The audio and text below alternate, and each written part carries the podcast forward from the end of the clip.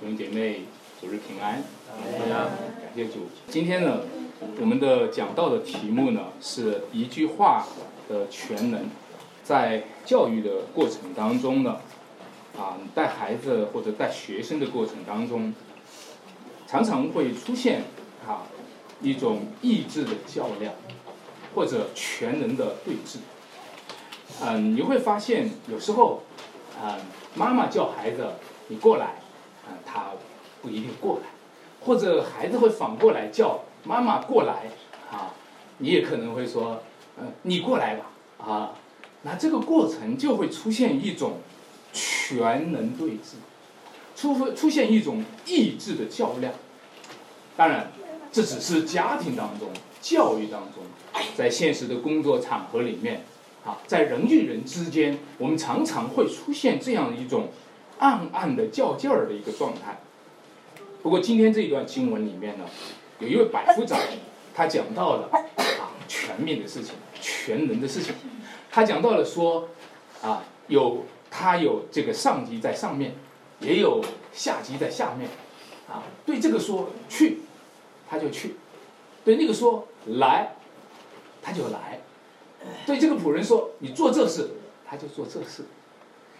人和人之间那种较量，是一种权柄的较量；人和人的一种较量，其实就是一种全能的较量。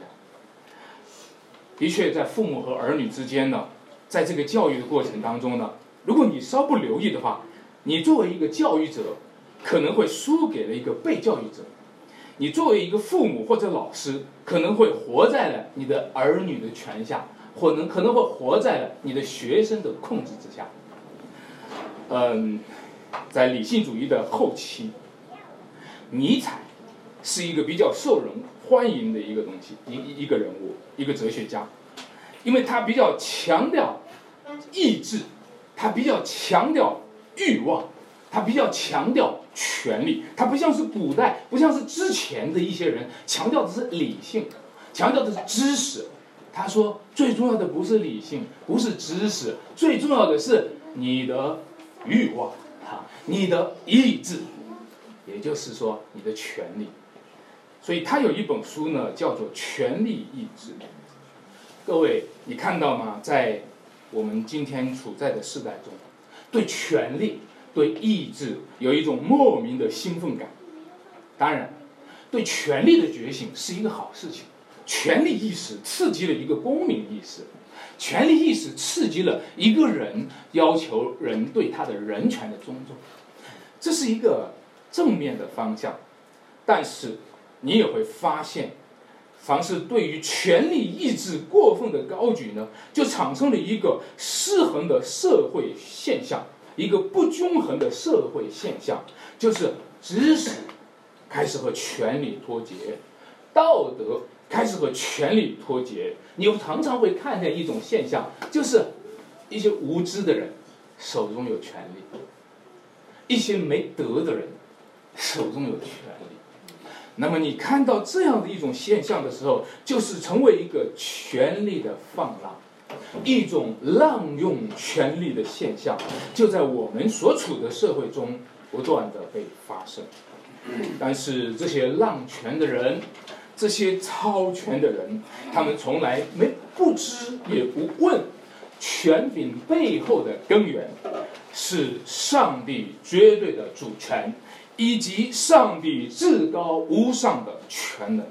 各位弟兄姐妹，起初神创造天地是用什么来创造的呢？是用他的全能，因为他说有就有，命立就立。他说要有光，就有了光。事就这样成了。上帝创造这个世界，就是彰显他的主权与大能。今天我们读到的经文，主耶稣基督，他从山上到了山下，他在这个世界上行奇妙的神迹，乃是彰显一个新造的世界。上帝起初怎么样创造世界？他是怎么样的说有就有，命里就里。如今，主耶稣基督也同样在开始一个新造的世界，他也说有就有，命里就里。所以他说一句话，那些人的病就好了。各位，所以我今天呢和大家讲的时候，我从三个方面和大家讲哈。第一个，我们会讲关于全能，我们需要有一个合宜的一个回应和认识。而第二个，我们会讲关于语言这一句话，这个语言的暴力形态。我们常常听到“语言暴力”这个字，那么其实它是有一个暴力形态在语言当中的。第三个，我和大家讲话语的救赎的行动。那我们首先从第一点啊，开始和大家来分享。大家在马太福音第七章五到七章，我们看到是耶稣基督的登山宝训，对吧？当耶稣基督讲了一番话，长篇大论讲完以后，当时候很多的人回应他的时候，稀奇他的教训，因为他说话像什么有权柄的人，而不像他们的文士，他们的文士不过是引用权柄，而耶稣就是权柄的主体。他们的文士不过是诉诸于比他更高的权柄，而耶稣自己就是权柄的本身。他说：“我实实在在的告诉你们，各位，你看到主耶稣基督的话语中有权柄，在接下来你就会看到耶稣基督的行动中有权柄，因为他说有就有，事就这样成了，他不是说一个空话。”啊，他说的是实话，他实实在在的告诉你，他不是说一个空话，他的话语中有权柄，他的行动中也有权柄，他带着充满了全能的话语，而带来了诸多的神机骑士，医好了许多的病人，那个大麻风的病人被医好了，啊，那个也那个就是百夫长的仆人呢被医好了，那个彼得的岳母呢。被医好了，因为他的话语有全能，他用手触摸就治好了他们的病。对于主耶稣的全能呢，会产生了在教会中有两极性的反应，一种是自由派的反应，一种是灵恩派的反应。对于主耶稣基督的全能，你会看到自由派他们的反应是什么呢？他们不相信耶稣真的有这样的神迹。他们把圣经当中所有发生的神迹和奇事看作是古代人处在一个蒙昧无知之下的一种认识，认为我们今天是现代人对科学哈，对于这个医学的进步有更多，所以我们今天会有一个全新的解释。但是各位啊，首先呢，这种世界观。是站在一个以现代性为主体的世界观，他们认为现代性一定是进步的，却不知道现代性也有沦落的，也有堕落的。就好像一个人的道德，就像好像人类的道德的堕落趋势是越来越堕落。那其实，如果他读懂了百夫长所说的话，他也许会从全从新的角度看见主耶稣基督医治人。这不是说像其他的这个传说里面的一些什么样的医术或者巫术，而是主耶稣基督的权柄和能力。因为百夫长他对耶稣这样说：“当主说我到你家里去医治，他说主啊，你到我手下我不敢当，因为我是一个百夫长，我上面有千夫长，我下面有十夫长。”他们，我们中间只要有一句话，只要有一句话，事就成了。所以你只要说一句话，我的仆人就好了。你不需要去我家，你说一句话，我的仆人就好了。主耶稣就说：这么大的信心，在以色列中也没有，在外邦人中，在百夫长身上，他却相信耶稣有这个权利。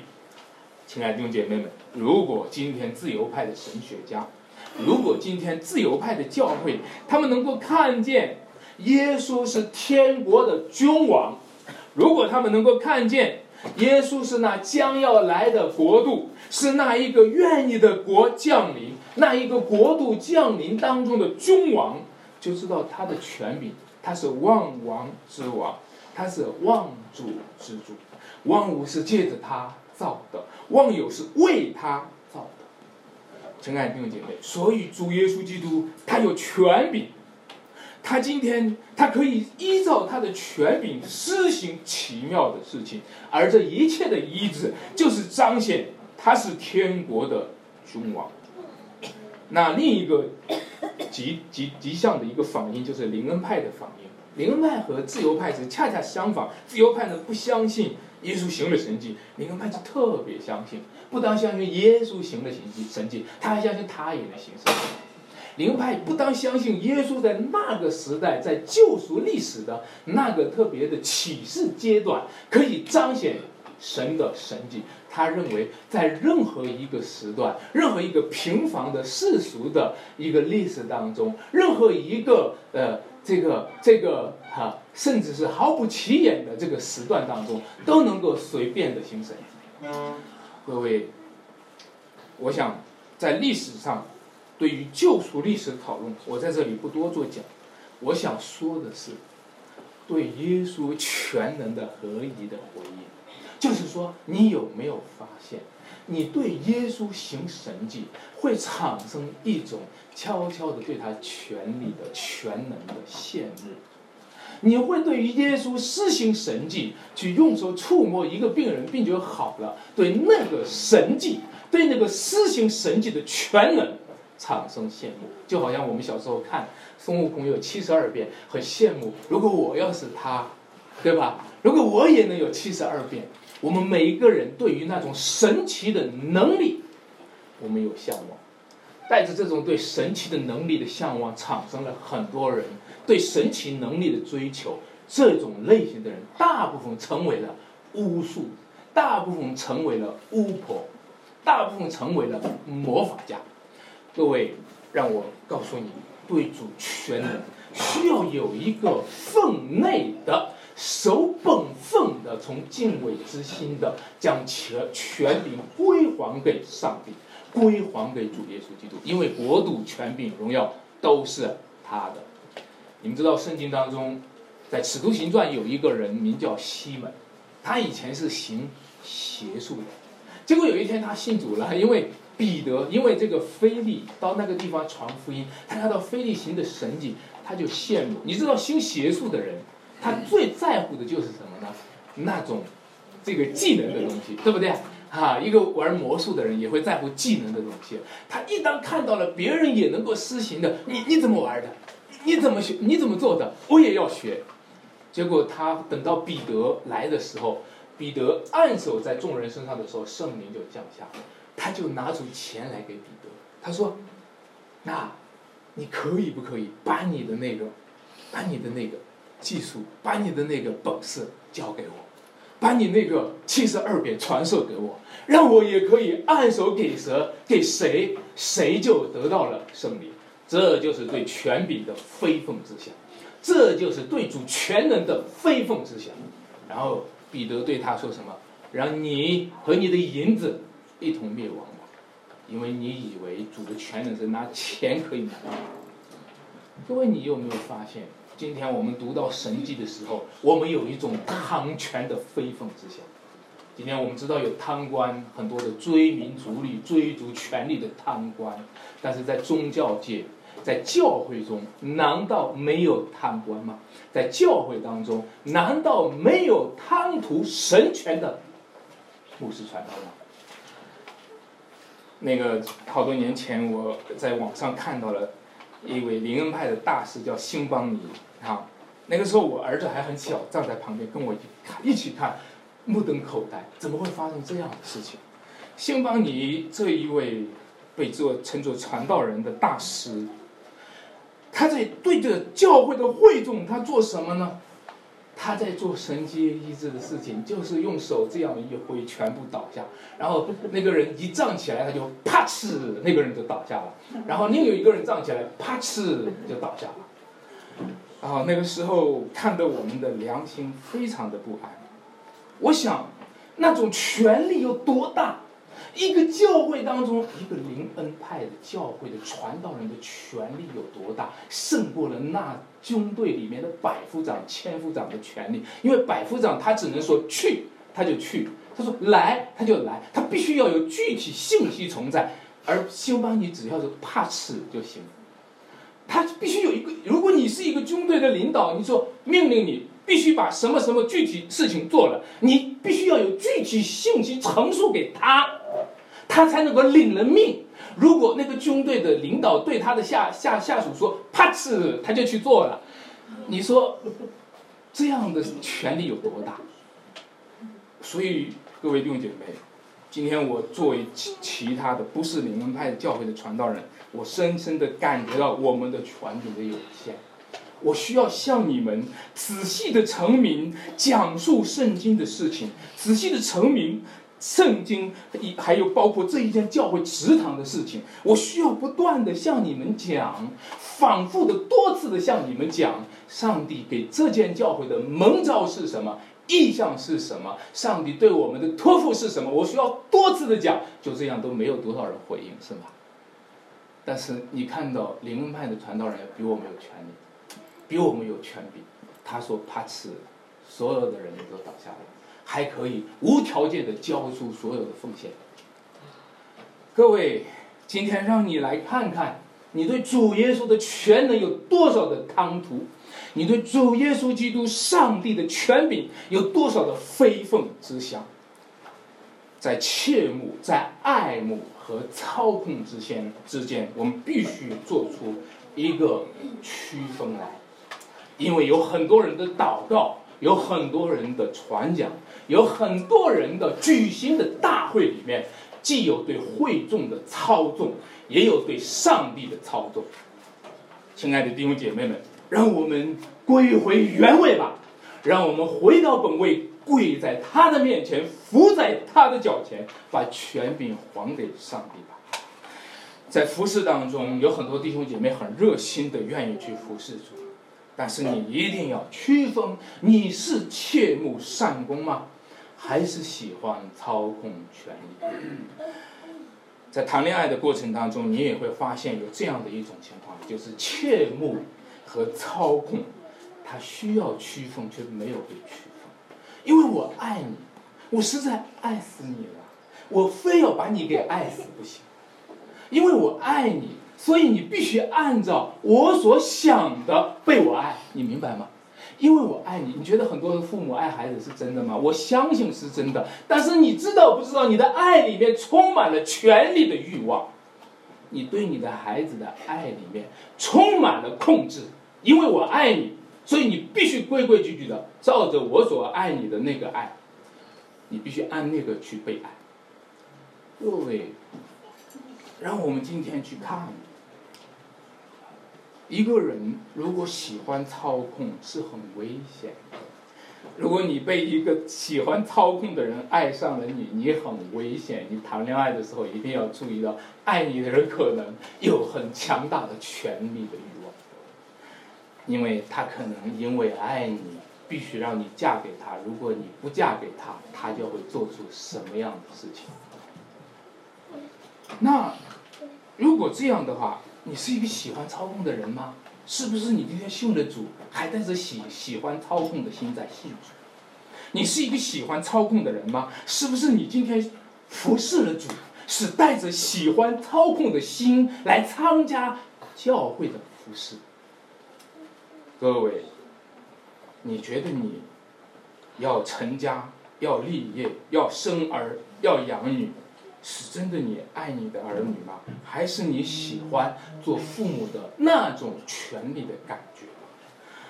那圣经上当然也有这样的话：人若想要得监督的职分，就是羡慕善功。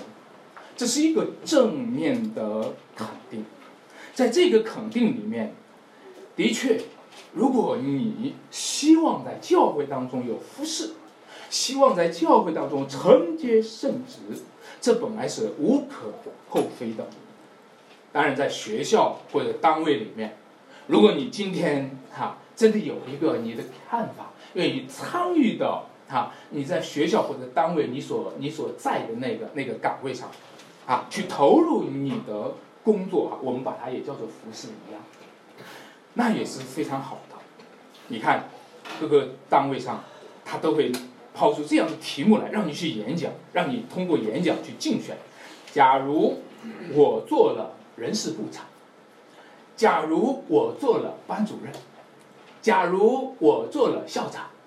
他用这样的题目让你去做演讲，然后通过你演讲来去讲出来，你有什么样的一个服饰的工作的一个计划和方向，这个都是很好的。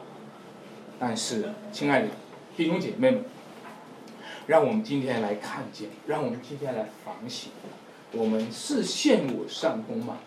我们还是羡慕权力？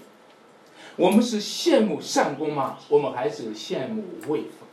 我们是羡慕善功吗？还是羡慕那一切受到的这一个啊享受到的福利？那么，我们若真的是爱上了权力，我们究竟是怎么样的爱上了权力？是把权柄归给上帝，是承认权柄是从上帝而来了呢，还是承认权力是从？人间的争夺是从人间的争取，是从人的手腕、技巧来把权柄归给这一切呢？亲爱的弟兄姐妹们，所以我想，今天基督徒需要对权柄有正确的归位和认识。主耶稣基督他下了山，就有许多的人跟随他，啊，有许多的人跟随他。那么他下了山。许多人跟随他，我想这许多的人跟随他，这无疑是一个权柄的彰显，对吧？是一个权威性和影响力的彰显。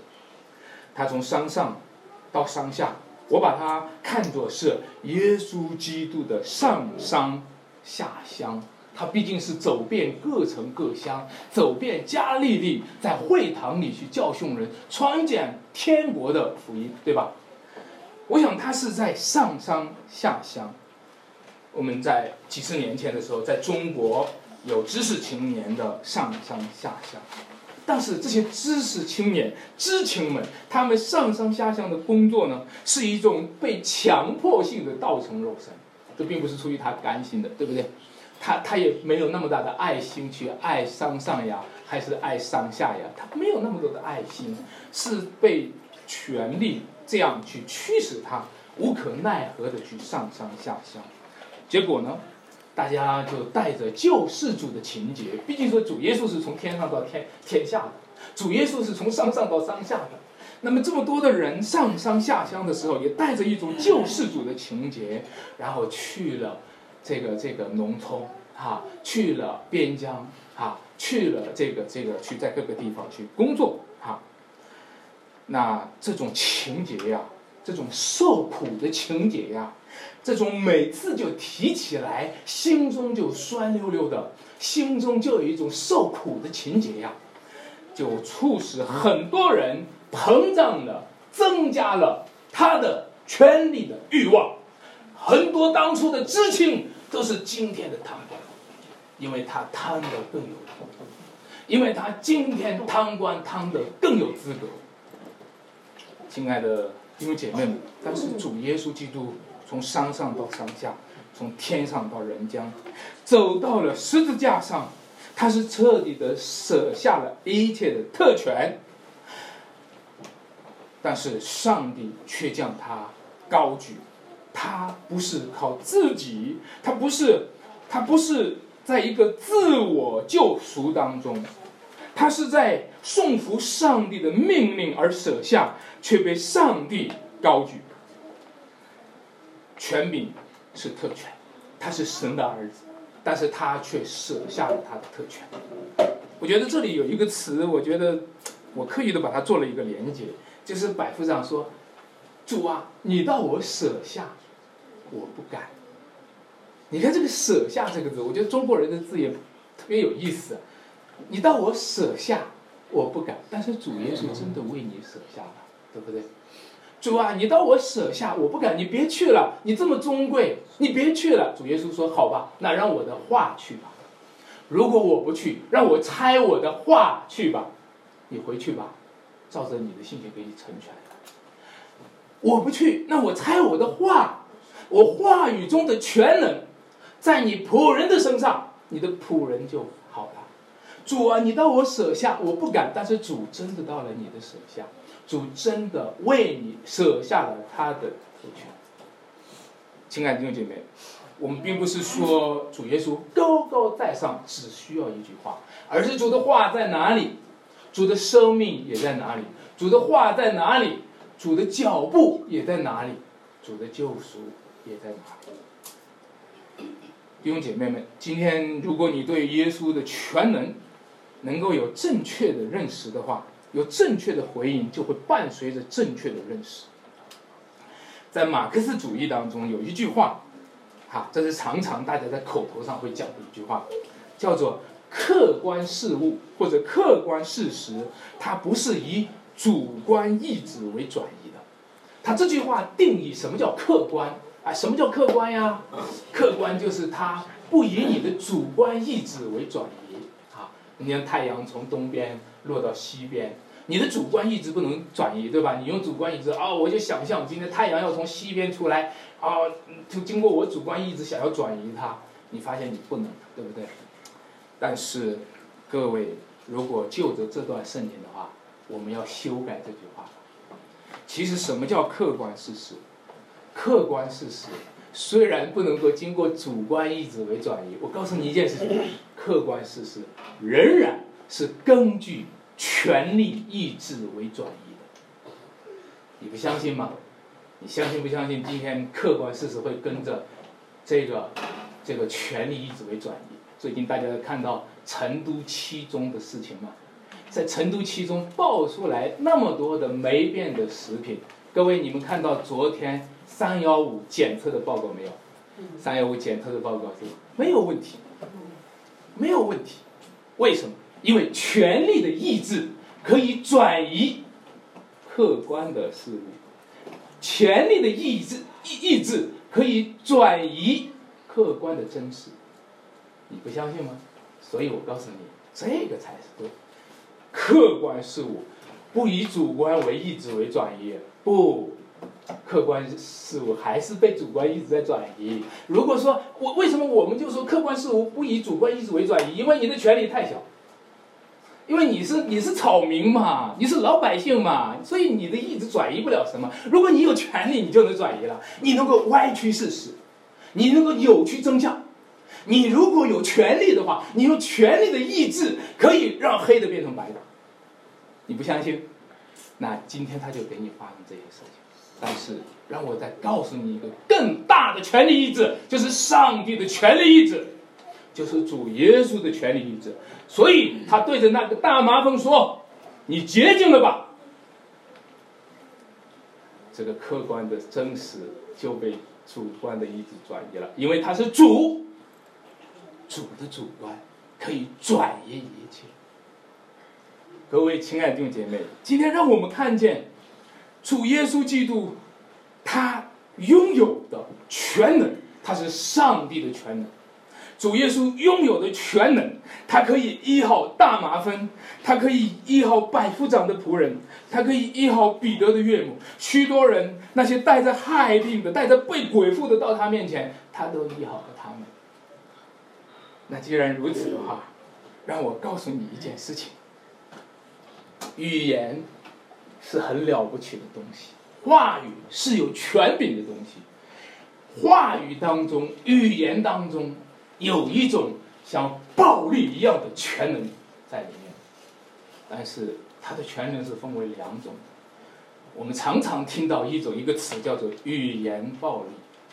语言不能杀死人吗？能，因为语言中有暴力。语言不能毁掉一个人吗？能，因为语言当中有暴力。一个父母，一个父亲或者母亲不能够用他的咒骂毁掉他的孩子吗？能。这就是你做父母的权利，你完全可以毁掉你的孩子。你怎么样使用你的权能，你怎么样使用上帝托付给你作为父母的权柄？你怎么样用你的权柄和能力是塑造了你的孩子？那你就要看，你需要认识语言的暴力和上帝话语中的全能，它有什么样的相同？你看这一段经文当中，百夫长非常的聪明，他就对于上帝话语的全能和军队当中的命令做了一个对比，军令如山倒，对不对？他说：“上帝对我说去，我就得去；我对下级说去。”他就得去，这就是一个命令。主耶稣当时候医治好的那些人，不是靠着医术，不是妙手回春，医术高明，不是主耶稣基督有权柄。所以今天有一些人，他们有一些有一些传道人，有一些这个追求这个灵恩的，他们看到耶稣吐唾沫活泥抹在眼上，他们也学着吐唾沫活泥给你抹在眼上，然后你就好了。这是你不知道，你以为是这个是医术，你以为这个是偏方。你们知道有一种偏方吗？不是，是他的权柄，是他的权柄。各位，也许只有暴力的语言和全能的命令，在对应当中，这是一个相反的对应，却能够显明出来。以前人们说某某主席的话，一句话顶一万句话。我觉得每一个下级对于他的上级都是这种感觉，下级对上级的感觉就是他的一句话顶一万句话。今天上级到了这个这个公司里面正在工作，上级一进出现在这个工作场合，你的精神马上就要振作起来。然后上级，然后这个下级就马上就全身都要他的这个神经系统就会反应，是不是？你看到吗？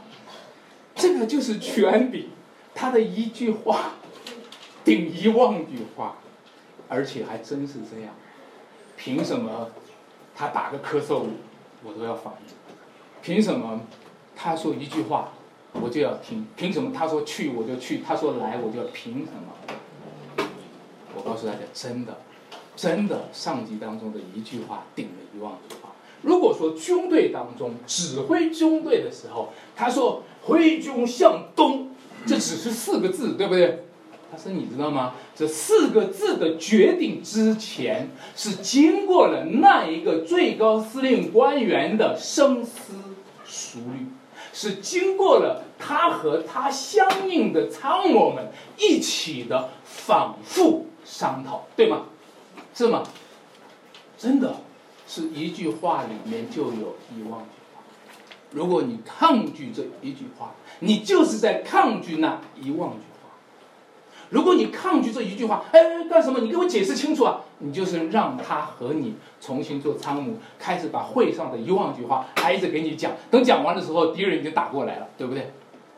所以，话语中的全能，话语中的命令，它真的有一些话和另一些话是不一样的。有一些话，这一句话里面包含的东西是不一样的。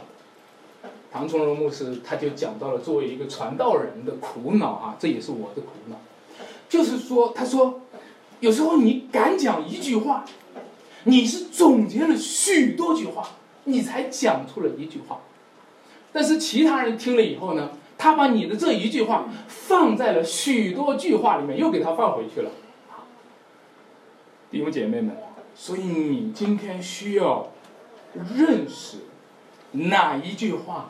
是综合了一万句话的那句话，你需要认识哪一句话是包含了许多信息的一句话，在那一句话里面，所有的信息汇集在那一句话里面成为焦点。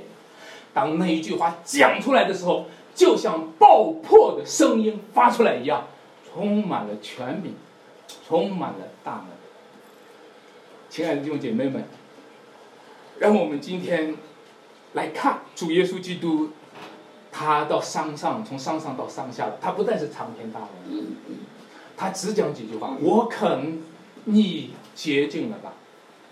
你没有看见，你只觉得他就讲了一句话，对不对？他呼召门徒的时候，来跟从我，就这么几个字就跟着走了，就这么说一句话就跟着走了，除非你看见。他在登山宝训里面的一万句话，都在那一句话当中。除非你看到耶稣基督他的所有的话语，他的整个的行动都集中在他的那句话：“天国近了，你们要悔改。”各位，主的话是有全能的。当主耶稣基督对那些人去讲话的时候，他是把起初原有的生命之道，在那个短句当中彰显出来。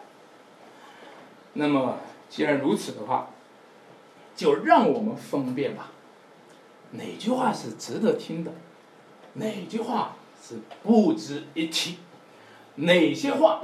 是根本不需要占据你的耳朵，不需要占据你的眼睛，不需要占据你的心灵的空间，它不配。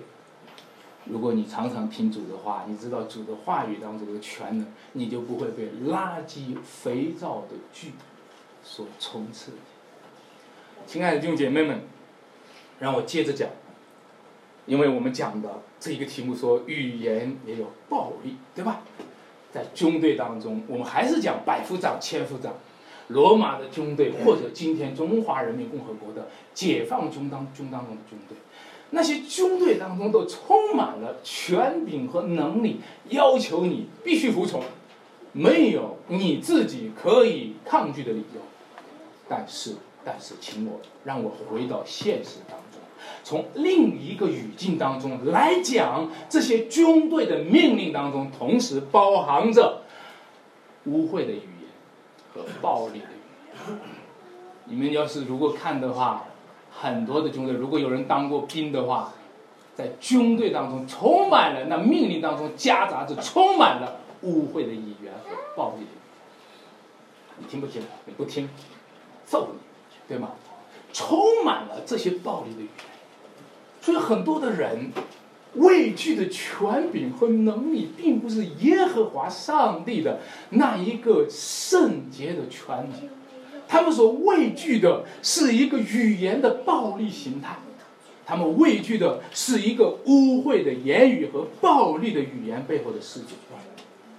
当然，圣经上讲一句话：“污秽的言语一句不可出口。”我们会把这句话当做一个啊，对孩子们的文明教育。来去讲的啊，因为你们讲污秽的言语的话呢，这个是什么呢？嗯，不文明的，是吧？不礼貌的，对吧？但是你知道吗？虽然你这么讲，你的教育根本没有力量，因为他看见那些说污秽语言的、说暴力语言的人，他看到他们很有英雄气概，很有长官姿态，很有领袖魅力。你看到那些说暴力语言的。说污秽语言的人，他们很酷，他们很帅，是不是？所以很多的孩子，你拿着文明教育他，那样不好哈。我们不要说脏话，我们是文明人，他才不稀罕你这些文明人。文明人都是一些窝囊废，文明人都是一些软软弱弱、软软绵绵的一些说不出有力量的话语的文明人。他羡慕那种暴力语言，那个才有气势，对不对？我告诉大家，除非你让让你的孩子认识上帝的全能，否则他一定会被这世界上那些污秽言语和暴力言语的全能所裹挟而去。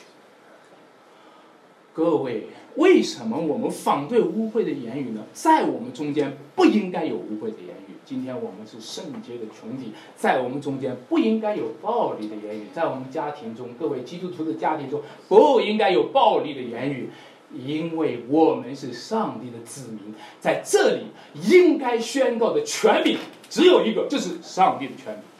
阿门。我们不应该讲暴力，为什么？因为。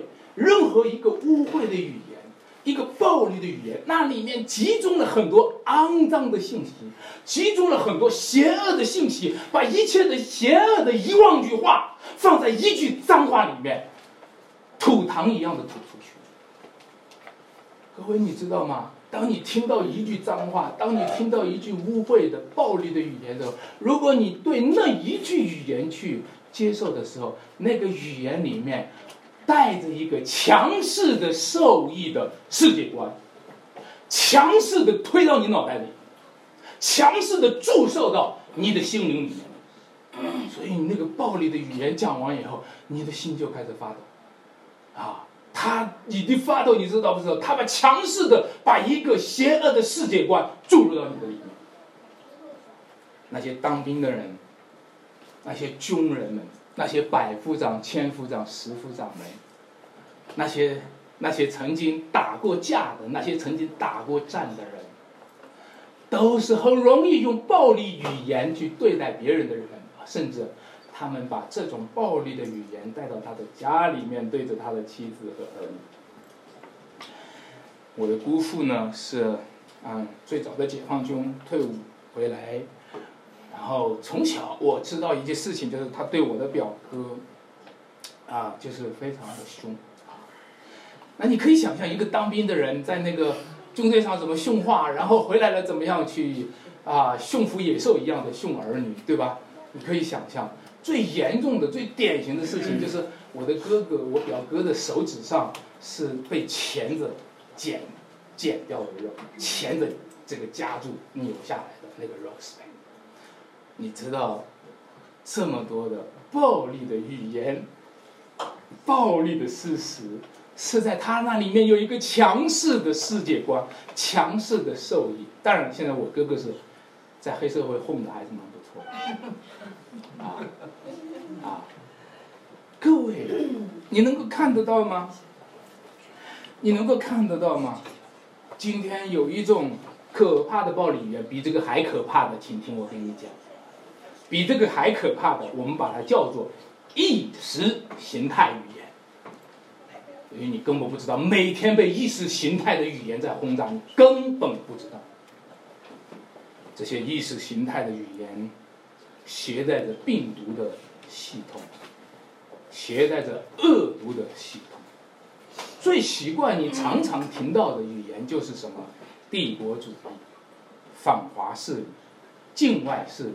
要把敌人消灭干净，这一切的语言的系统，各位，你根本不知道，你每一天都被一种意识形态的一万句话集中在一句话、一个短语里面，每一天注射给你。这一周大家都看到了三字的主席哈，在这个两会上的讲话啊，我们都发到群里，我们看到这段话。这段话是这么讲的，你们需要做出一定的预备。他说，基督教领域还存在着许多突出的问题，什么私设聚会点、爱国爱教的高素质教牧人才缺乏、部分教牧人员和信徒法律意识淡薄等。我告诉你，这里已经有好好几个这个。这个词汇都是意识形态的语言，哈。好，接下来，我国教会信中，不信西，西方反华势力妄图继续通过基督教影响我国社会稳定，甚至颠覆我国政权的行为。啊，你注意看到这里面裹挟着多少个词汇？对于个别打着基督教旗号。参与颠覆国家安全的害群之马，你知道这里面有多少个词汇？哪一个词汇你知道不是强势语言呢？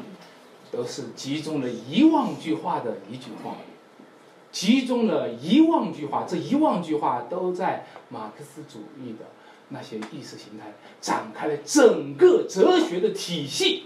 用那一个哲学的体系来压缩成几个字的短语，强势的推在你的脑子里面，我们把它叫做洗脑，对吗？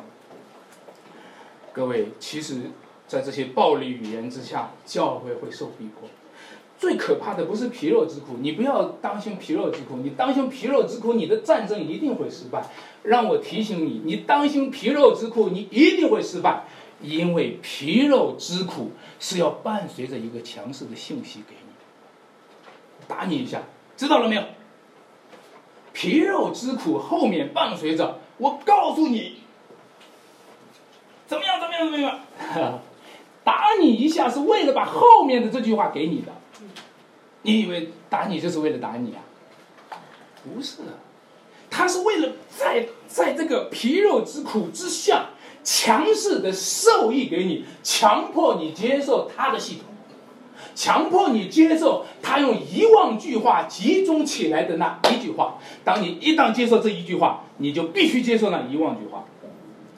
这个就是意识形态的洗脑，这个叫电脑重装系统，大家明白吗？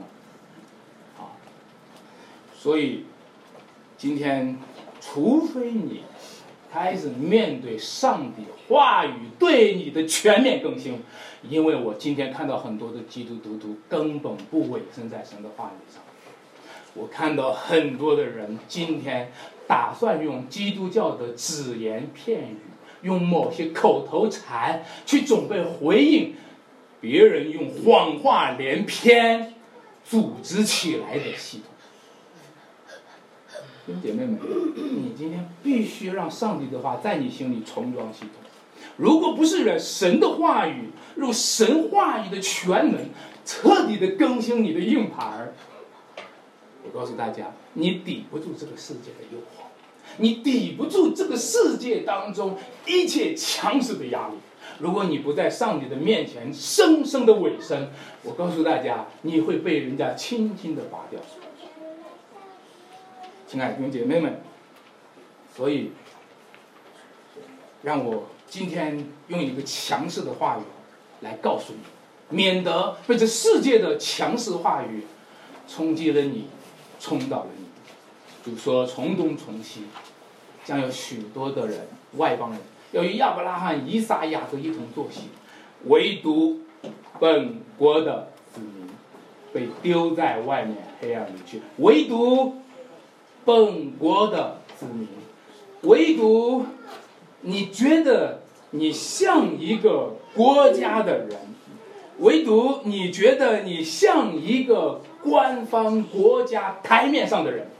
却要被丢在外面黑暗里去，唯独你作为国家的代表，用你的语言系统冲刷别人头脑的，你将要被丢在外面黑暗里去。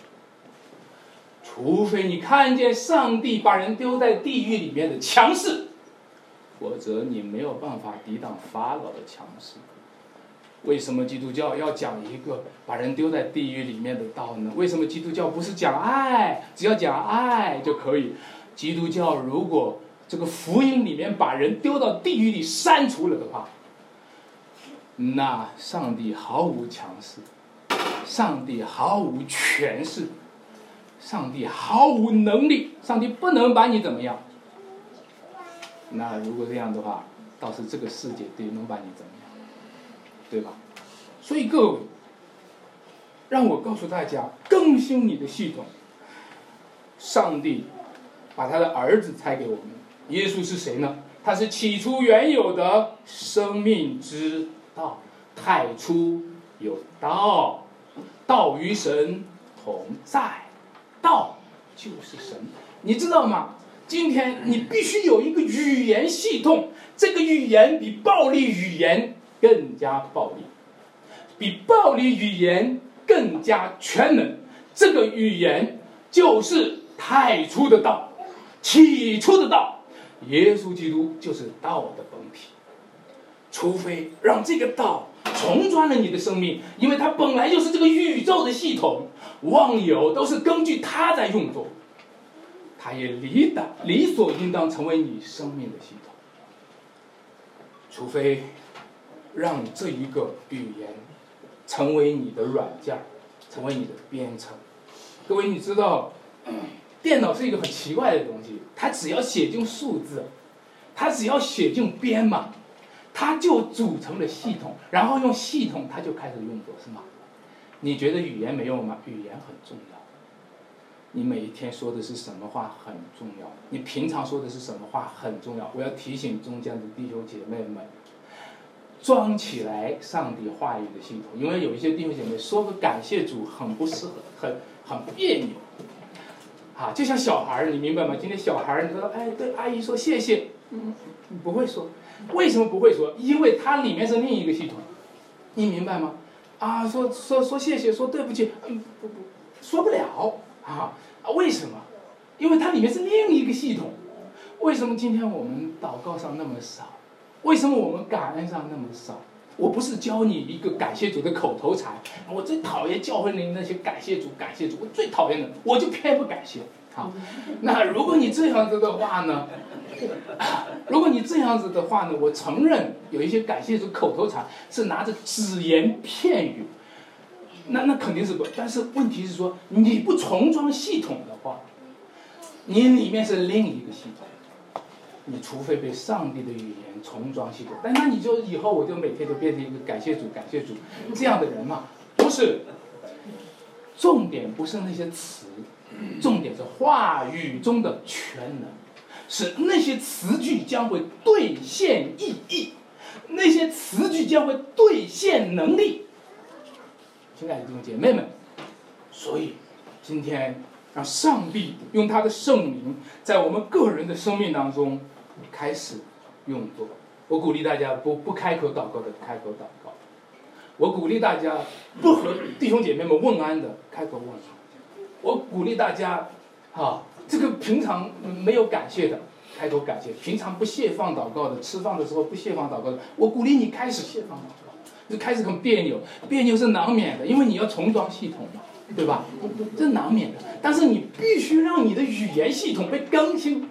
你必须让神话语的权柄和能力在你里面运作，要不然的话，你就会被其他的意识形态所捆绑。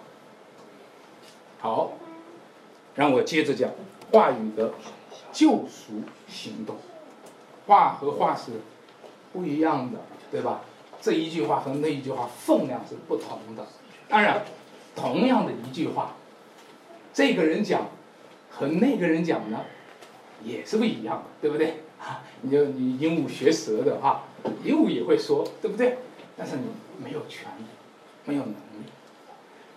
另外，这一句话在什么时候说也是不一样的。话何其实，何等美好！一句话说的何宜，如同什么金苹果落在什么银网，金苹果一定要配银网，啊。也不没有银网，咱就不要出金苹果，哈，要不要就被浪费了，对不对？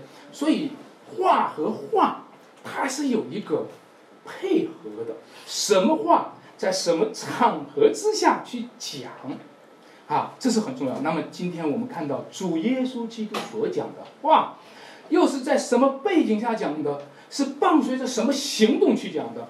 答案就是伴随着救赎的行动去讲。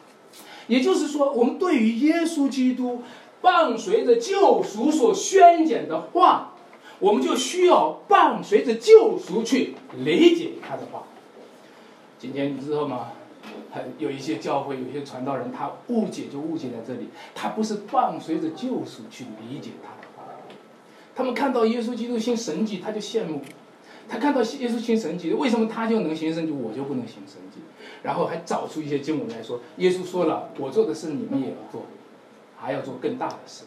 其实你忘了，耶稣的话是伴随着救赎的行动，尤其是今天我们读到第十七节那一句话，当他行了这一切的神迹的时候，这就应验了先知的话，他怎么样呢？代替我们的软弱。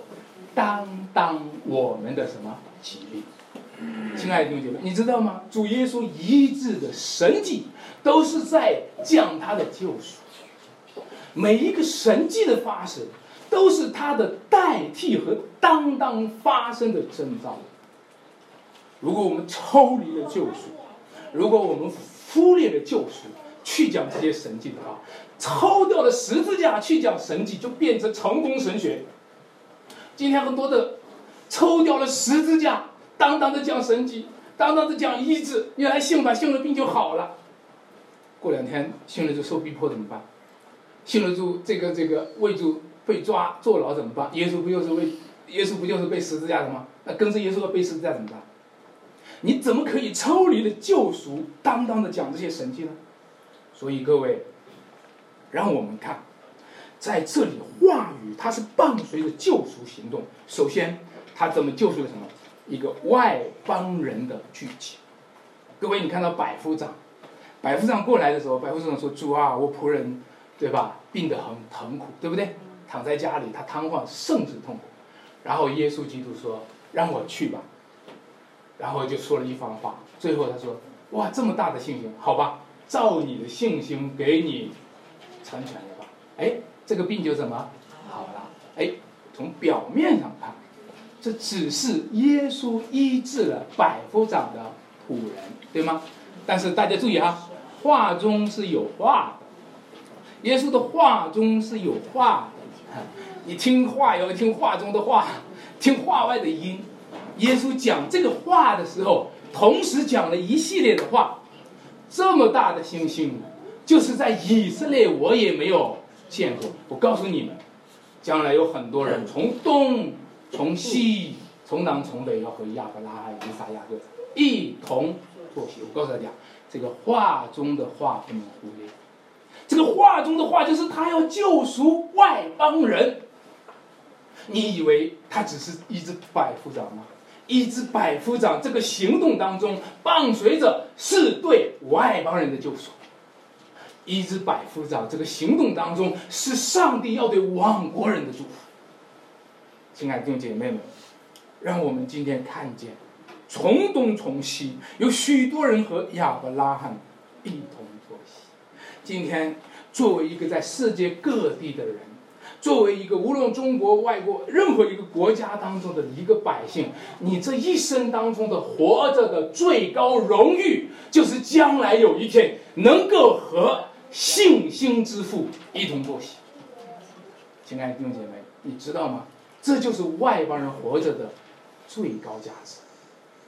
第二个，我们看到主耶稣，他来到了彼得的家里面。彼得家的岳母正在怎么样呢？害热病躺着，然后他就伸手怎么样呢？一摸，他岳母好了，热就退了，他就起来怎么服侍耶稣？弟兄姐妹，让我告诉你，主关心你的家，主关心你家里的人，主关心门徒的家庭。今天我们的教会。也需要主也关心你的家，主不关不仅是关心你，他也关心你家人的得救。主不仅是救赎你，主也要救赎你的家人。所以我们的教会领受呼召，领受使命，我们鼓励大家都是以家庭来服侍主，来敬拜主。另外，彼得，他这个耶稣对彼得的医治，促成了两代人共同的服侍。我们这这一段时间的讨论里面呢，一直在讨论的传统教会当中的两代人的事情。两代人能不能有一个共同的服饰呢？两代人如果有父一辈的服饰和子一辈的服饰，是不是一个非常美好的服饰呢？我父亲是传道人啊啊，我是传道人啊，我不知道我儿子将来会不会成为传道人，我是有这么一些期待，到现在他还没有积极的回应啊。那他说他自己还在寻求吧，总是他有点推脱，因为传道人的这个日子 不怎么样。那 这个如果说两代人的服饰，几代人的服饰，这是不是一个非常美好的一个服饰？几代人的敬拜主，一起敬拜主，跨过了这个代沟，是不是一个非常美好的事情呢？让我给你讲一个很美好的事情。这一周，星期二的时候。我们去了临汾啊，去探望了这个圣约家园教会，见到了啊张建清啊弟兄的妈妈，我们跟他聊了啊张建清玉之学呢，被在成都被两次的抓进了派出所。我们去的那一天正好是他被放回，早一天他被放回来啊，然后他妈妈一直在关注着他儿子的消息，终于看到他儿子放回来，最后我们见面就有一天交通。他就特别的，你你可以想象这个妈妈流了多少眼泪，跟我们交通流了多少眼泪。他说他看到了建清写的随笔，至于我和我家，随时预备失去自由，随时预备畏惧去献上，他流的眼泪。他看到了建清随笔当中写到说，几个公安把他按在墙上，再怎么样，我我们就打死你。他看到这个的时候，他说，他。他一边流眼泪一边说：“从小，我们舍不得打孩子。然后他说：“我是不是一个不称职的母亲啊？因为如果我该怎么做呢？因为有人批评他，你怎么不让你儿子回来呢？我是不是一个不称职的母亲啊？”我当时候就和他分享，我说：“其实这个时候我们是弟兄姐妹，我们不要讲我是母亲，我们是弟兄姐妹，要不然他也会觉得他是不称职的儿子，对吗？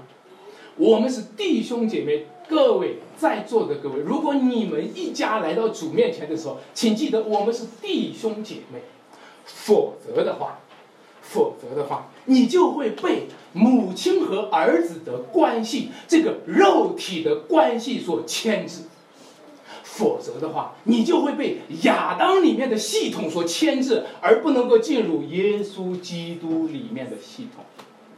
感谢主。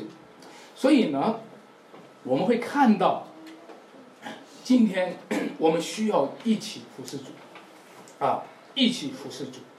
母亲服侍主，母亲的服侍就是愿意让他的儿子在那个地方继续的为主建造，这就是母亲的服侍。我特别的希望在我们教会当中也兴起这样的母亲。什么样的母亲是伟大的母亲呢？就是承认他的父亲是天上的父，就是承认他儿子不属于他，而是属于天上的父。什么样的母亲是最伟大的母亲呢？就是他知道做我的儿子不是最重要的事，是做天父的儿子才是最重要的事情。各位，耶稣基督要救赎母亲和儿子的关系，就是因为你太要做母亲了，就是因为你什么时候要做都要做母亲，以至于你的儿子始终脱不掉你自己的牵牵制。亲爱的弟兄姐妹们。让我们以天赋的事为念，让我们都不觉得我们对不起谁。只要我们对得起上帝，我们不存在对不起谁。我如果被抓了，对不起我妻子，对不起我孩子。我怎么为主？我怎么可以为耶稣被抓了呢？我为耶稣被抓坐牢了的话，我对不起我妻子我孩子。那你这句话就是说我本来是属于我妻子和孩子的。为耶稣，我其实不是属耶稣的，我不是属耶稣的，却为耶稣被抓了。我是属于我妻子、我孩子，我应该回到他们身边才对。你暴露了你根本的身份是什么？亲爱的弟兄姐妹，我们没有对不起，只要我们对得起主，没有对不起谁。相反，我们应该是在主里面爱妻子，应该在主里面爱父。在主里面，一边讲背十字架，可以流着眼泪和父亲谈我们一家人怎么预备；流着眼泪和儿女谈我们一家人要怎么预备。亲爱的姐妹们，你看到吗？在那个时候，将呈现出一个被救赎的关系，被呈现出一个被救赎的父子亲情。这种父子亲情是亚当里已经亏损掉的，这种父子亲情在亚当的牵制里面互相伤害，但是在基督里，你将会发现你被紧紧的连在了一起。第三个，我们会在耶稣基督的救赎里看到一个新天地的场景，一切的生机、医治，伴随着天国的信息，伴随着天国降临的。预先的宣告，你看到这这么多的人病得好了，因为天国里没有病人；你看到这么多人被医治了，因为天国里充满医治；你看到这么多的人被鬼附的，被赶出去了，因为天国里没有丝毫魔鬼的权势。耶稣来了，就是天国来了。耶稣在哪里，哪里就有天国。耶稣从天上降到地上。就是说，天国要从天上降到地上。亲爱的弟兄姐妹们，那我们就带着这样的一颗心来等候主的国。保罗说：“神的国不在乎言语，乃在乎全能。